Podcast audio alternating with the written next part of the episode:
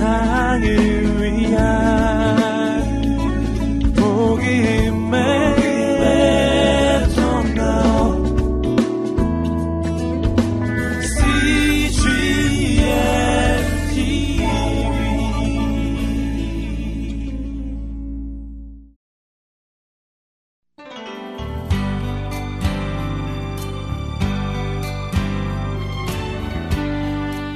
제 3편 시험을 이기신 예수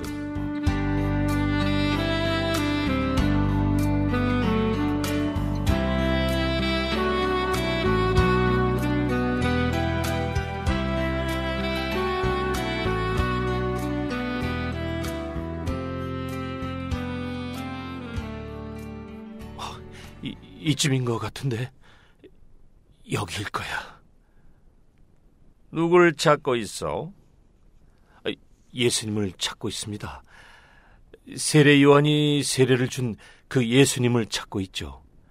전 그분을 찾아야 합니다. 여기 어디로 오신 것 같은데.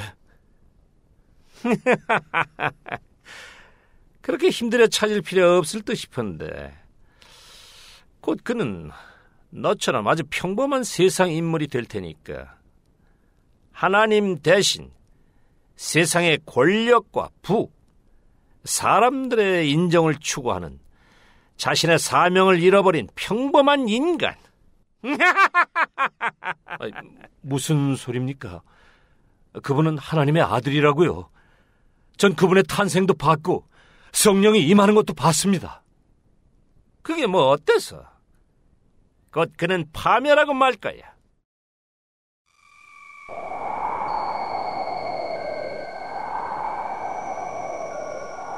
얼굴이 무척 수척해졌군. 배가 고픈가, 예수?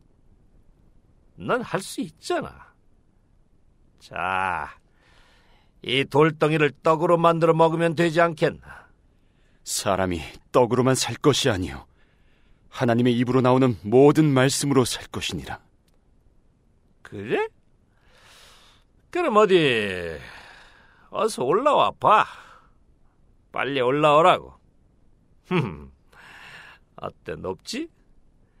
여긴 성전의 꼭대기지. 어떤 사람이 그러더군. 네가 하나님의 아들이라고.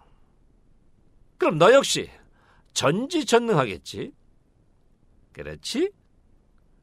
어디 여기서 한번 뛰어내려봐. 주 너의 하나님을 시험하지 말라.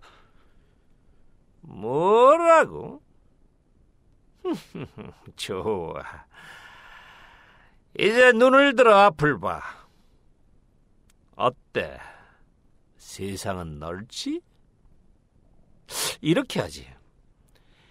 네가 나에게 경배하면 이 세상을 모두 너에게 줄게. 나에게 딱 한 번만 경배하면 말이야. 사단아, 물러가라. 주 너희 하나님께 경배하고 다만 그분을 섬겨라.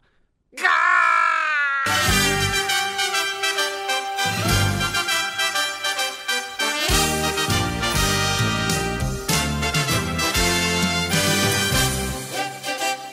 주님이 승리했습니다. 마귀의 시험을 이기셨습니다.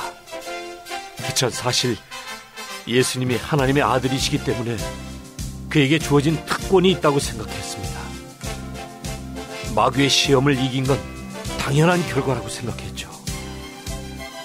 그러나 시험을 치르시고 저렇게 쓰러져 계신 주님을 보면서 그분이 인간으로 오셨고 치열한 영적 전쟁을 치렀음을 보게 되었습니다. 예수님은 하나님의 말씀으로 사단을 물리치셨습니다. 하나님의 말씀으로 말입니다. 사단은 하나님 말씀을 두려워한다는 것을 목격했습니다. 나 같은 인간 역시 하나님의 말씀을 의지하면 마귀에게 이길 수 있다는 비밀을 전 오늘 보았습니다. 어서 와서 예수님을 부축해 드려야겠습니다. 뭘 드셔야 할 텐데 40일을 금식하셨는데 예수님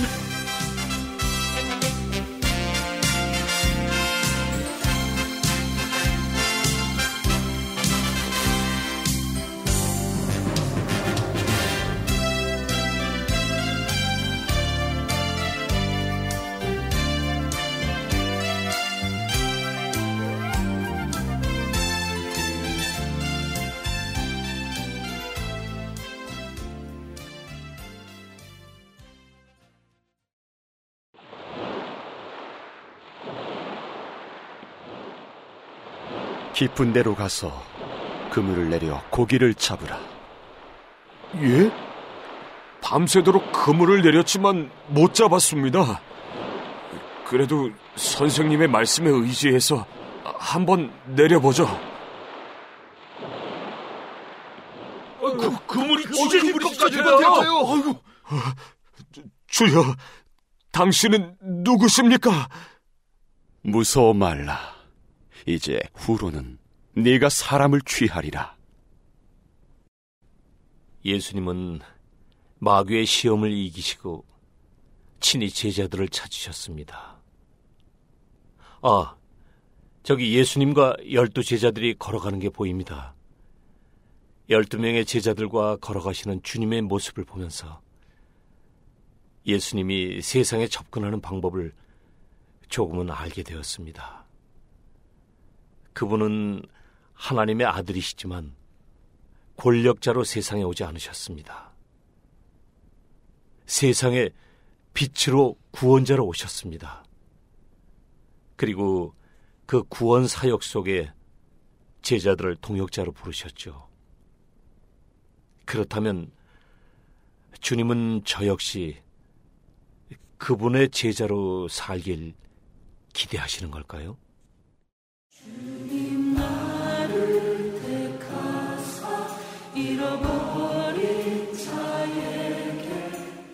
회개하라.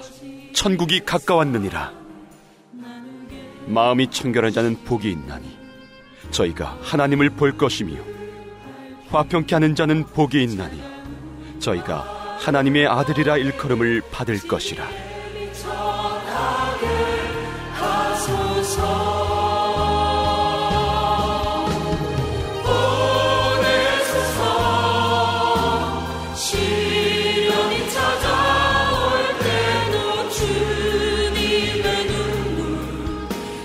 기